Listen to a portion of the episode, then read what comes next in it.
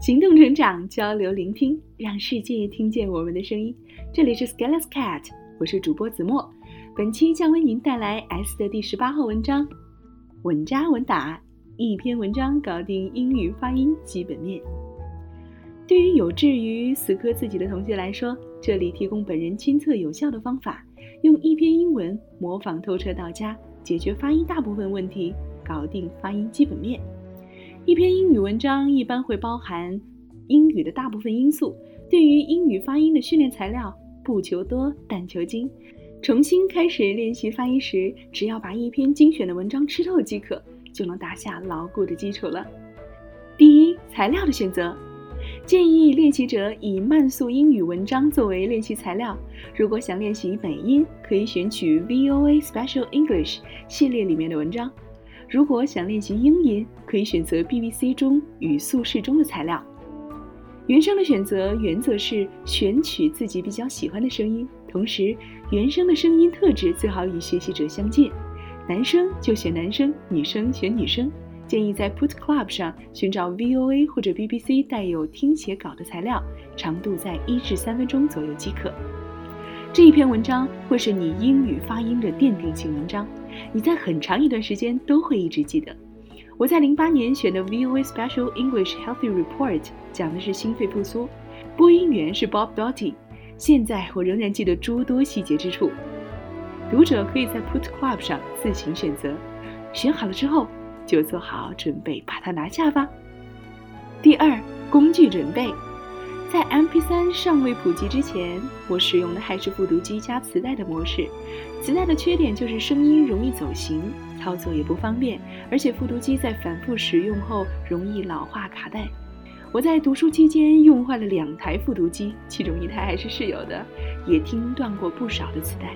在进入 PC 时代之后，互联网极大方便了英语的学习。对于我这种 IT 技术男与工具控带来的效率提升是非常有重要意义的。A，Adobe Audition，练习发音必备的神器是 Adobe Audition，这个也就是传说中的 AA 了。这个可以算是声音处理领域中的 Photoshop，更早的版本名字叫做 Cool Edit。Audition 可以支持可视化的进度控制，也可以循环播放。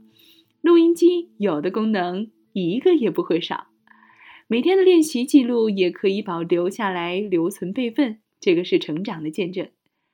B，戴麦克风的耳机，用耳机听原声会更加清楚一些，有利于捕捉到录音里面的每一个音素的细节，同时自己在模仿的时候可以把声音录制下来，用于对比研究。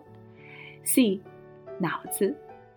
做练习最忌讳的就是机械重复，不带脑子了，不思考，不做总结，学而不思则罔，不是吗？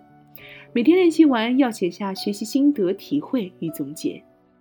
第三就是开工，方法的使用了。方法的使用有很多种，这面第一个就是自己读一遍，再跟读一遍。作为热身，感受一下难度与文章全局的情况。更重要的是，搞清楚文章在讲什么。在逐步模仿的时候，非常容易忽略到句子是什么意思。文章不要太难，里面中东国家人名不要太多，否则初期会很难受。第二就是听第一个半句，跟着读这个半句，并录下来。对于你的版本与原声的版本比较哪里不一样？比较这几个方面，首先。基本发音一致，开元音、闭元音不能搞混，长音、短音不能搞混，相近的音也不能搞混。其次是语调基本一致，原声升调你也要升调，原声降你也要降，原声停顿你也停。第三就是连接略音，仔细体味。